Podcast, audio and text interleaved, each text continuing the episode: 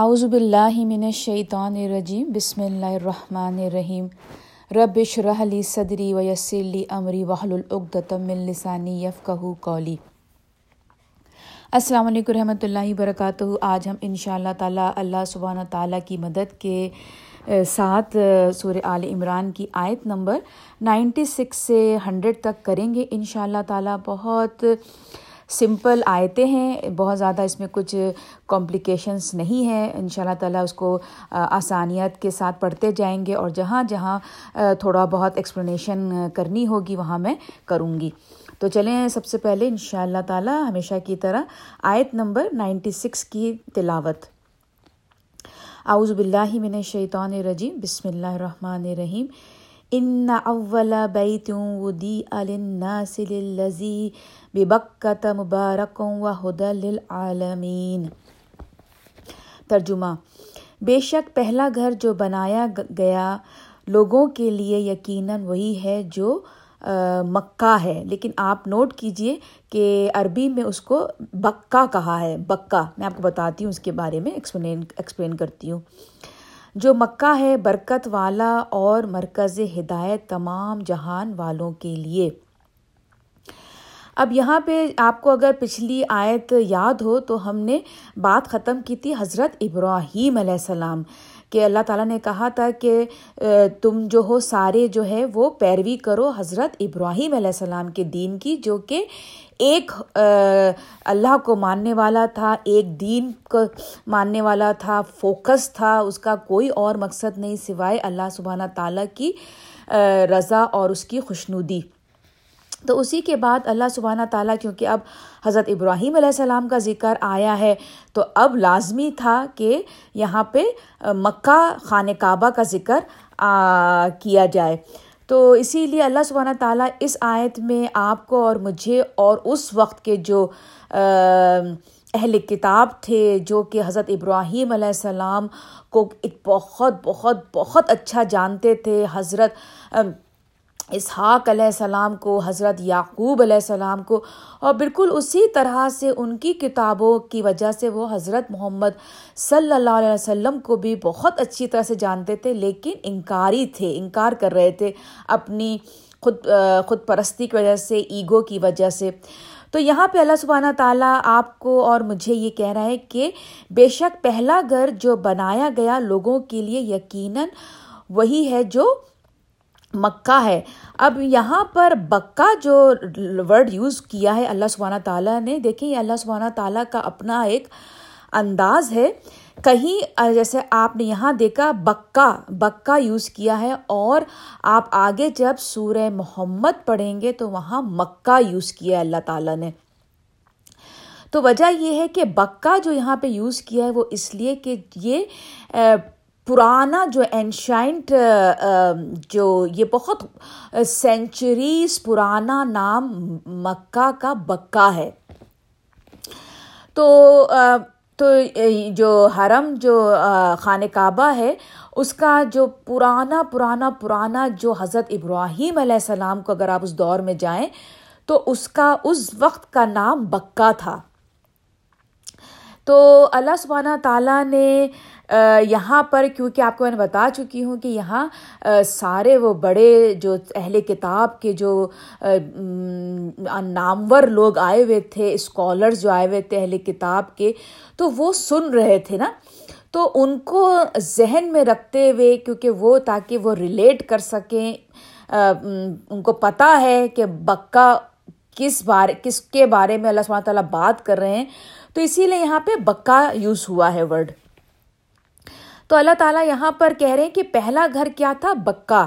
جو پہلا گھر عبادت گاہ تھا، جیسے اسکالرس میں یہ بات جو ہے ہمیں اسکالرس کے تھرو معلوم چلتی ہے، لیکن کتنی سچ ہے سچ ہے، اللہ عالم، اللہ تعالیٰ بہتر جانتے لیکن اسکالرس کہتے ہیں کہ سب سے پہلا گھر جو ہے وہ حضرت آدم علیہ السلام نے بنایا تھا یعنی خانہ کعبہ کا جو کی جو اس کی جو بلڈ، بلڈنگ کی تھی، بلڈ کیا تھا، وہ حضرت آدم علیہ السلام نے کیا تھا۔ لیکن کچھ اسکالرس کہتے ہیں کہ حضرت آدم علیہ السلام سے بھی پہلے فرشتوں نے یہ گھر بنایا تھا اور فرشتوں نے یعنی کہ وہاں پر جو ہے وہ پھر یہ نیچے آیا تھا زمین پر۔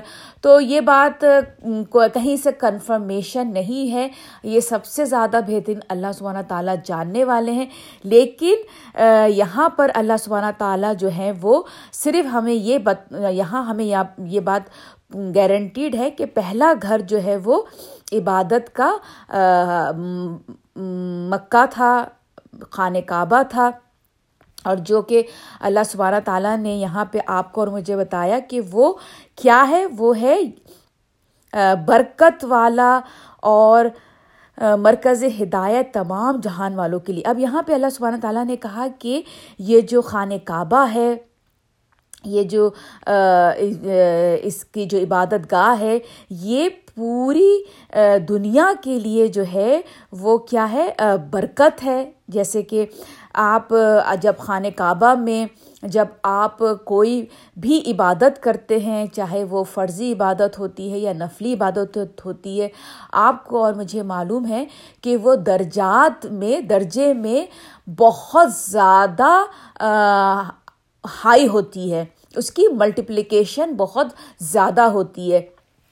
جیسے کہ اگر آپ خانہ کعبہ کے اندر جب بھی عبادت کریں گے، اس کو اللہ سبحانہ تعالیٰ کافی زیادہ ملٹیپلائی کر کے اس کا اجر ہے۔ پھر اس کے بعد سیکنڈ مسجد مسجد نبوی، وہاں کی عبادت سیکنڈ لیول پہ آتی ہے۔ تو اسی طرح سے جب ہم دوسری جیسے ہمارے ایریا کی جو مسجدیں ہوتی ہیں کمپیئر ٹو ہمارے گھر، اس کی وہاں جا کے عبادت کرنا اس کا جو ہے ملٹیپلیکیشن زیادہ ہوتی ہے، جو مرد جو ہیں وہ مسجد جا کے نماز پڑھتے ہیں، تو ان کی جو ہے وہ کمپیئر ٹو ہوم زیادہ اس کی جو ہے وہ فضیلت ہے یعنی کہ ان کی زیادہ اس کو بلیسنگس ملٹیپلائی ہوتی ہے۔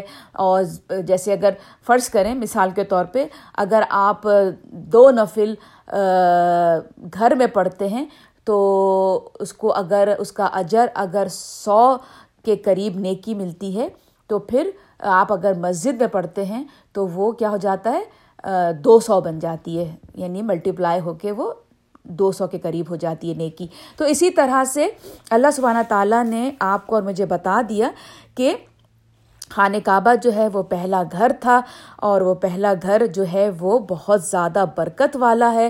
وہاں پہ کی گئی ساری عبادت آپ کے اور میرے میرے لیے جو ہے اجر کا سبب ہے بلیسنگس ہے، بہت زیادہ، ٹھیک ہے؟ اور صرف مسل ہم یہ نہیں ہے کہ کوئی پاکستانی ہے یا کوئی عرب ہے، نہیں، اللہ سبحانہ تعالیٰ نے کہا کہ وہ للعالمین، تمام جہان والوں کے لیے وہ جو ہے ہدایت کا راستہ ہے، وہیں سے ہی ہدایت نکلی ہے۔ کیونکہ اگر آپ دیکھیں تو ہدایت تو وہیں سے آئی ہے نا۔ رسول پاک صلی اللہ علیہ وسلم نے جو ہے وہ وہیں پہ تھے، وہیں سے ہی شروع ہوا۔ اسلام روشنی لے کر بڑھا آگے اور اس طرح سے پوری دنیا جو ہے وہ اس سے روشن ہو گئی۔ اب ہم آگے چلیں گے نائنٹی سیون پہ۔ اس میں ایسی نشانیاں ہیں جو اپنی صداقت کی خود گواہ ہیں۔ مقاب ابراہیم ہے۔ یعنی کہ خانہ کعبہ کے اندر اللہ سبحانہ تعالیٰ بتا رہے ہیں کہ یہ جو ہے، خانہ کعبہ خود جو ہے، وہ جیسے کہنا چاہیے نا کہ ایک میراکلس سائن کی طرح ہے۔ جیسے آپ آپ خود دیکھیں گے جب آپ کبھی ان شاء اللہ تعالیٰ آپ کو موقع ہو اور آپ خانہ کعبہ کو دیکھنے کا آپ کو ان شاء اللہ تعالیٰ اللہ تعالیٰ آپ کو، میں الحمد للہ حج اور عمرہ کر چکی ہوں۔ تو جنہوں نے نہیں کیا، اللہ تعالیٰ انہیں یہ موقع دے کہ وہ دیکھیں اور جائیں اور اس سے جو ہے وہ لطف اندوز ہوں ساری بلیسنگس لیں۔ تو آپ یہ دیکھیں گے کہ چاہے کتنی بھی مشکل ہو، کتنی بھی مشکل اٹھا کے جب آپ وہاں پہنچیں گے خانہ کعبہ کے سامنے اور جب آپ کی نظر خانہ کعبہ پر پڑتی ہے، تو آپ یقین کریں آپ سب کچھ بھول جاتے ہیں۔ کچھ ہے خانہ کعبہ کے اندر ایسی؟ کیونکہ اللہ کا گھر ہے اور اللہ تعالیٰ نے یہاں پہ خود اپنے الفاظ میں کہا ہے کہ وہ مطلب کھلی نشانیوں میں سے ایک نشانی ہے۔ آیاتن بینات، کھلی نشانیوں میں سے ایک نشانی خانہ کعبہ ہے اور وہ اپنے اندر ایک جازبیت رکھتا ہے، ایک اٹریکشن ایک خوبصورتی۔ تو وہاں، تو یہ یہ چیز دیکھنے والا جو ہے وہ خود جب وہاں پہ دیکھتا ہے تو اس کو محسوس ہوتا ہے کہ مطلب کیا اللہ سبحانہ تعالیٰ کا یہ مطلب کہنا چاہیے نا، شاہکار جو اللہ سبحانہ تعالیٰ کا گھر تو پھر اس کے بعد اللہ تعالیٰ نے ایک اور چیز بتائی ہے کہ مقام ابراہیم، تو مقام ابراہیم جو ہے، دیکھیں اللہ سبحانہ تعالیٰ نے اپنے گھر میں مقام ابراہیم جو ایک جگہ ہے جہاں پہ حضرت ابراہیم علیہ السلام کا پاؤں کے نشان ہیں فٹ پرنٹس ہیں۔ تو جیسے کہ وہ جب وہ خانہ کعبہ بنا رہے تھے، تو جس بھی اینٹ کے اوپر انہوں نے چڑھ کے خانہ کعبہ بنایا تھا، اس اینٹ کے اوپر ان کا پاؤں کا نشان ہے۔ تو وہ اللہ تعالیٰ نے یعنی کہ اتنے اتنے سال گزر گئے اور وہ اللہ تعالیٰ نے پرزرو کر دیا ہے۔ آنے والی تمام نسلوں کے لیے ایک نشانی کے طور پہ کہ جاؤ، دیکھو اور یہ سمجھو کہ یہ کوئی نہیں کر سکتا سوائے اللہ سبحانہ تعالیٰ کے۔ تو یہ جو ہے وہ ایک نشانی ہے۔ اور دوسری بات یہ ہے کہ اسکالرس کہتے ہیں کہ جب آپ جب آپ حج کرتے ہیں اور آپ کا ایک ہوتا ہے کہ آپ جب وہاں جمرات جاتے ہیں اور آپ کنکریاں پھینکتے ہیں شیطان کو تو دیکھیں نا کتنے ملینس لوگ آتے ہیں اور کتنے کنکر پھینکتے ہیں۔ لیکن اللہ سبحانہ تعالیٰ جو کہ حدیث سے ہمیں پتہ چلتا ہے کہ رسول پاک صلی اللہ علیہ وسلم نے کہا کہ جن لوگوں کے حج قبول ہو جاتے ہیں، ان کے جو کنکر وہ پھینکتے ہیں پیبلس جو پھینکتے ہیں، وہ اللہ سبحانہ تعالیٰ ایز اٹ از آسمان پر اٹھا لیتے ہیں۔ تبھی آپ دیکھیے کہ وہاں پہ اگر ایسا ہوتا تو کتنے مشکل ہو جاتا سعودی گورنمنٹ کے لیے اتنے سارے کنکرس کو اٹھانا اور پھینکنا، لیکن لیکن اللہ سبحانہ تعالیٰ جن کے حج قبول کر لیتے ہیں، ان کے وہ کنکرس کو ایز اٹ از آسمان کی طرف اٹھا لیتے ہیں۔ یہ حدیث مروی ہے تو باقی اللہ عالم اللہ بہتر جانتے ہیں۔ تو تو یہاں پہ اللہ سبحانہ تعالیٰ نے کہا کہ مقام ابراہیم جو ہے وہ بھی ایک جو ہے اللہ تعالیٰ کی وہاں پر نشانیوں میں سے ایک نشانی ہے۔ اور آگے اللہ تعالیٰ کہتے ہیں، اور یہ بات کہ جو داخل ہوا اس میں مل گیا، اس سے امن اور اللہ کا حق ہے لوگوں پر۔ یعنی کہ اب اللہ تعالیٰ یہ کہہ رہے ہیں کہ جو بھی خانہ کعبہ میں لوگ جاتے ہیں اور اچھی ان کی نیت بالکل صاف ہوتی ہے جب وہ حج کرنے جاتے ہیں یا عمرہ کرنے جاتے ہیں، نیت میں صرف اللہ کی رضا شامل، اس کی خوشنودی شامل اسپریچولی جاتے ہیں، اپنے آپ کو لے کے فزیکل جاتے ہیں، لیکن اسپریچولی ہوتا ہے ان کا۔ تو کیا ہوتا ہے، وہ وہاں جا کے امن میں آ جاتے ہیں۔ چاہے کچھ بھی ہو، واپس جب پلٹیں گے تو بہت پیسفل ہوں گے۔ ایک تو یہ کہ اگر حج پہ گئے ہیں تو اللہ سبحانہ تعالیٰ نے اگر حج قبول کر لیا تو ان کے تمام گناہ جو ہے وہ معاف ہو جائیں گے۔ ٹھیک ہے؟ اور پھر اس کے بعد اللہ تعالیٰ اپنی اپنی رحمت سے ان کی تمام مشکلات کو آسان کر دے گا اور اللہ تعالیٰ انہیں امن اور پیس میں داخل کر دے گا۔ اور آگے اللہ تعالیٰ کہتے ہیں، اور اللہ کا حق ہے لوگوں پر کہ حج کریں۔ اب یہاں پہ اللہ تعالیٰ نے کہا الناس یعنی کہ تمام جو لوگ ہیں، جتنے ایمان والے لوگ ہیں، ان پہ فرض ہے کہ وہ حج کریں۔ لیکن حج کے ساتھ اللہ تعالیٰ نے یہاں پر ایک کنڈیشن لگا دی۔ کیا کنڈیشن لگا دی؟ منستطاع یعنی کہ اس کے گھر کا ہر وہ شخص جو استطاعت رکھتا ہو یعنی کہ کیپیبل ہو فزیکلی اور فائنینشلی یعنی کہ وہ حیثیت میں اس قابل ہو اور جسمانی طور پہ بھی کہ وہ حج کر سکے۔ اگر وہ حیثیت میں اور جسمانی طور پہ دونوں طرح سے قابل ہے تو وہ حج کرے۔ تو اسی لیے ان شاء اللہ تعالیٰ آپ کو اور مجھے الحمد للہ خیر الحمد للہ حج ہو گیا ہے، لیکن تو جو لوگ، جنہوں نے حج نہیں کیا ہے، اگر آپ صاحب حیثیت ہیں اور الحمد للہ صحت میں بھی ہیں، تو سب سے پہلے آپ کا سب سے پہلے جو پرائرٹی میں آپ کا ہونا چاہیے، سب سے پہلے جو کام کرنا ہے آپ کو، وہ حج کرنا ہے۔ تو ان شاء اللہ تعالیٰ اسی طرح سے پلان کیجیے اور حج کیجیے اور اگر کوئی انکار کرے یعنی کہ ومن کفرا اور اگر کوئی انکار کرے یعنی کہ انکار کرنا مطلب ایسا تو نہیں ہوتا کہ کوئی انکار کر رہا ہے، لیکن انکار کا یہاں پہ مطلب یہ ہے کہ جیسے اس کو اتنی اہمیت نہیں دے رہے۔ دنیا کے سارے کام وہ کر رہے ہیں، حالانکہ حیثیت بھی ہے اور صحت بھی ہے، لیکن وہ اس کو اتنا امپورٹنٹ نہیں سمجھ رہے۔ تو یہاں پہ اللہ تعالیٰ کہہ رہے ہیں کہ پھر تو کیا ہے ان لوگوں کے لیے؟ تو بے شک اللہ بے نیاز ہے سب جہان والوں سے۔ تو اللہ تعالیٰ کہہ رہے ہیں، اگر تم اس بات کو اتنا امپورٹنس نہیں سمجھ رہے، دے رہے ہو یا اس کو اتنی زیادہ اہمیت نہیں دے رہے ہو، تو میں تو غنی ہوں۔ میرے لیے تو ہزاروں کروڑوں بلینس میں لوگ حج کر رہے ہیں۔ تمہارا ایک حج نہ کرنا کوئی میرے لیے بڑی بات نہیں ہے۔ اب آگے چلیں گے نائنٹی ایٹ پہ۔ کہو، اے اہل کتاب، کیوں انکار کرتے ہو تم ماننے سے اللہ کی آیت کو؟ جبکہ اللہ دیکھ رہا ہے ان کرتوتوں کو جو تم کر رہے ہو۔ اب یہاں پر اللہ سبحانہ تعالیٰ نے اہل کتاب کو یہاں پہ ایڈریس کیا ہے، مخاطب کیا ہے، اور وہ اللہ تعالیٰ ان سے کہہ رہے ہیں کہ تم سب جانتے ہو، تم کعبہ کے بارے میں بہت اچھی طرح سے جانتے ہو۔ کیوں؟ اس لیے کہ تم ابراہیم علیہ السلام کو جانتے ہو۔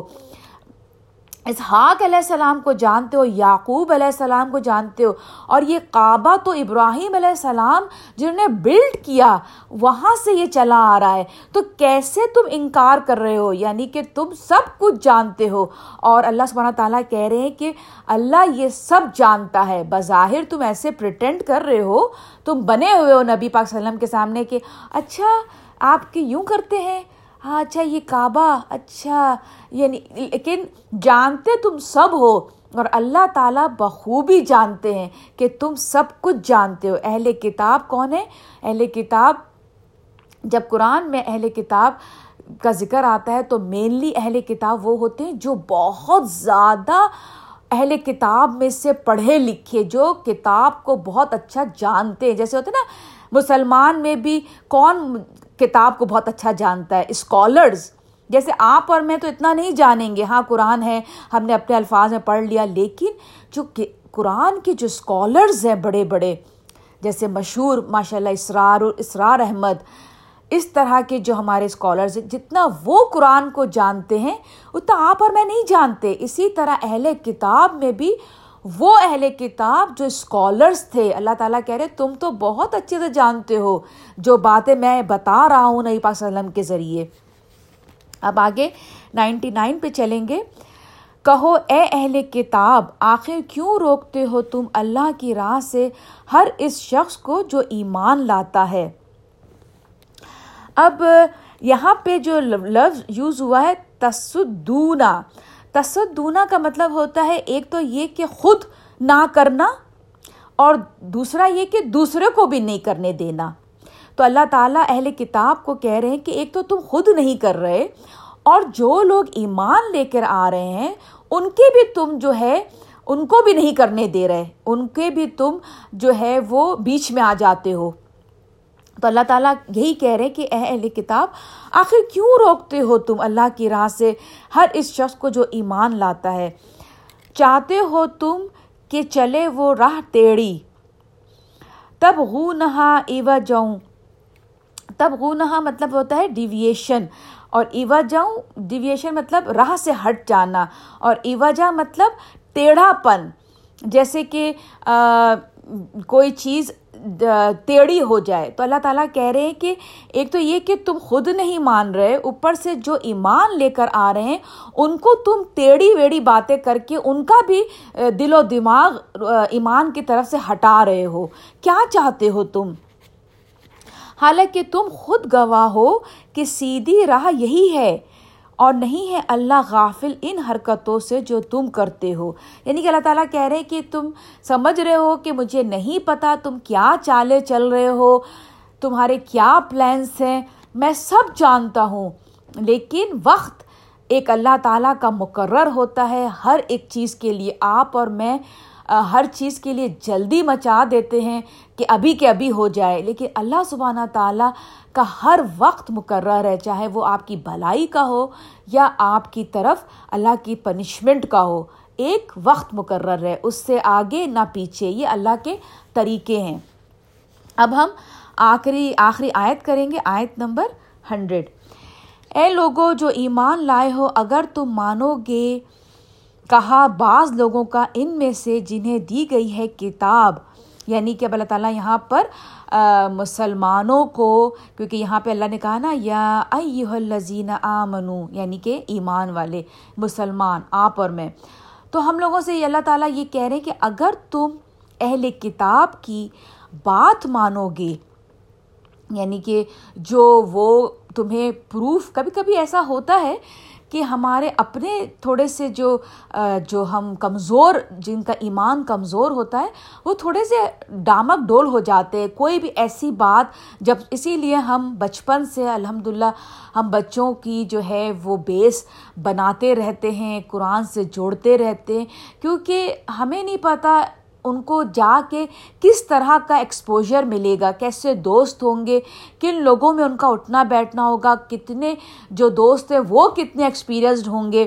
اپنی اپنے ریلیجن میں وہ کون سی بات ایسی کہہ دیں ہمارے بچوں کے سامنے جو ہمارے بچوں کا ایمان ہلا دیں؟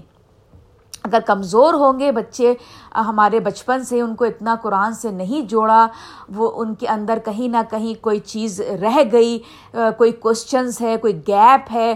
تو کیا ہوتا ہے کہ پھر جب وہ دوسرے مذہب کی باتیں سنتے ہیں، تو پھر وہاں پہ وہ ان، تھوڑا سا ہل جاتے ہیں، تھوڑے سے وہ شیٹرڈ ہو جاتے ہیں۔ تھوڑا ان کا دماغ وہ ہو جاتا ہے کہ اچھا کہیں یہ تو صحیح نہیں ہے، ہم شاید غلط کر رہے ہیں۔ تو یہاں پہ اللہ تعالیٰ یہی کہہ رہے ہیں کہ ان ایسے ہی لوگوں کو اللہ تعالیٰ کہہ رہے ہیں کہ اے لوگوں جو ایمان لائے ہو یعنی کہ تم جو کہ ایمان لا چکے تھے، اگر تم مانو گے کہا بعض لوگوں کا ان میں سے جنہیں دی گئی ہے کتاب، تو پھیر دیں گے یہ تم کو تمہارے دین سے۔ اور ہو جاؤ گے تم بعد ایمان لانے کے پھر کافر۔ یعنی کہ اللہ تعالیٰ نے کہا کہ اگر تم نے ان کی بات مان لی، تو حالانکہ تم مسلمان ہو، تم نے مسلمان کے گھر پیدا ہوئے، تم مسلمان ہو یا تم مسلمان بعد میں تم نے، اگر تم مسلمان کے گھر پیدا نہیں بھی ہوئے اور اگر تم ایمان لے آئے، لیکن کیونکہ تم نے اپنے آپ کو قرآن سے نہیں جوڑا تم نے اپنے آپ کو اچھے لوگوں کی جو ہے گیدرنگ میں اچھے لوگوں کا ساتھ نہیں رہے تم۔ جو لوگ قرآن سے جڑے ہوئے تھے، جو نبی پاک صلی اللہ علیہ وسلم سے جڑے ہوئے ہیں، ان کی سنت سے جڑے ہوئے ہیں، اگر تم نے ان کے ساتھ نہیں رہے تو پھر بہت ایزی ہو جائے گا۔ دوسرے مذہب جو کہ اہل کتاب ہیں، جو کہ بہت نالج رکھتے ہیں اپنی کتابوں پر، وہ بھی وہ کتابیں جس میں انہوں نے چینجنگ لے آئے ہیں، وہ اہل کتاب۔ تو وہ کیا کریں گے؟ وہ تمہیں پھر بآسانی تمہیں چینج کر دیں گے۔ اور پھر تم کیا ہو جاؤ گے؟ تم کفر کی طرف آ جاؤ گے، تم انکار کرنے لگو گے اللہ کی آیتوں کی۔ اور یہ ایک بہت بڑی تمہارے لیے ناکامیابی ہوگی۔ یہ بہت بڑی تمہارے لیے ایک سزا ہوگی اس دنیا کے لیے بھی اور اس دنیا کے لیے بھی۔ اگر تم ایمان لا کر دوبارہ کفر میں چلے گئے۔ تو چلیں، یہیں پر ہی میں اپنی تفسیر ختم کرتی ہوں۔ جو کچھ بھی غلط کہا وہ میری طرف سے تھا اور جو کچھ بھی ٹھیک تھا وہ اللہ سبحانہ تعالیٰ کی طرف سے تھا۔ دعاؤں میں مجھے اور میری فیملی کو یاد رکھیے گا۔ آپ بھی میری ہر دعا میں شامل رہتے ہیں۔ السلام علیکم رحمۃ اللہ برکاتہ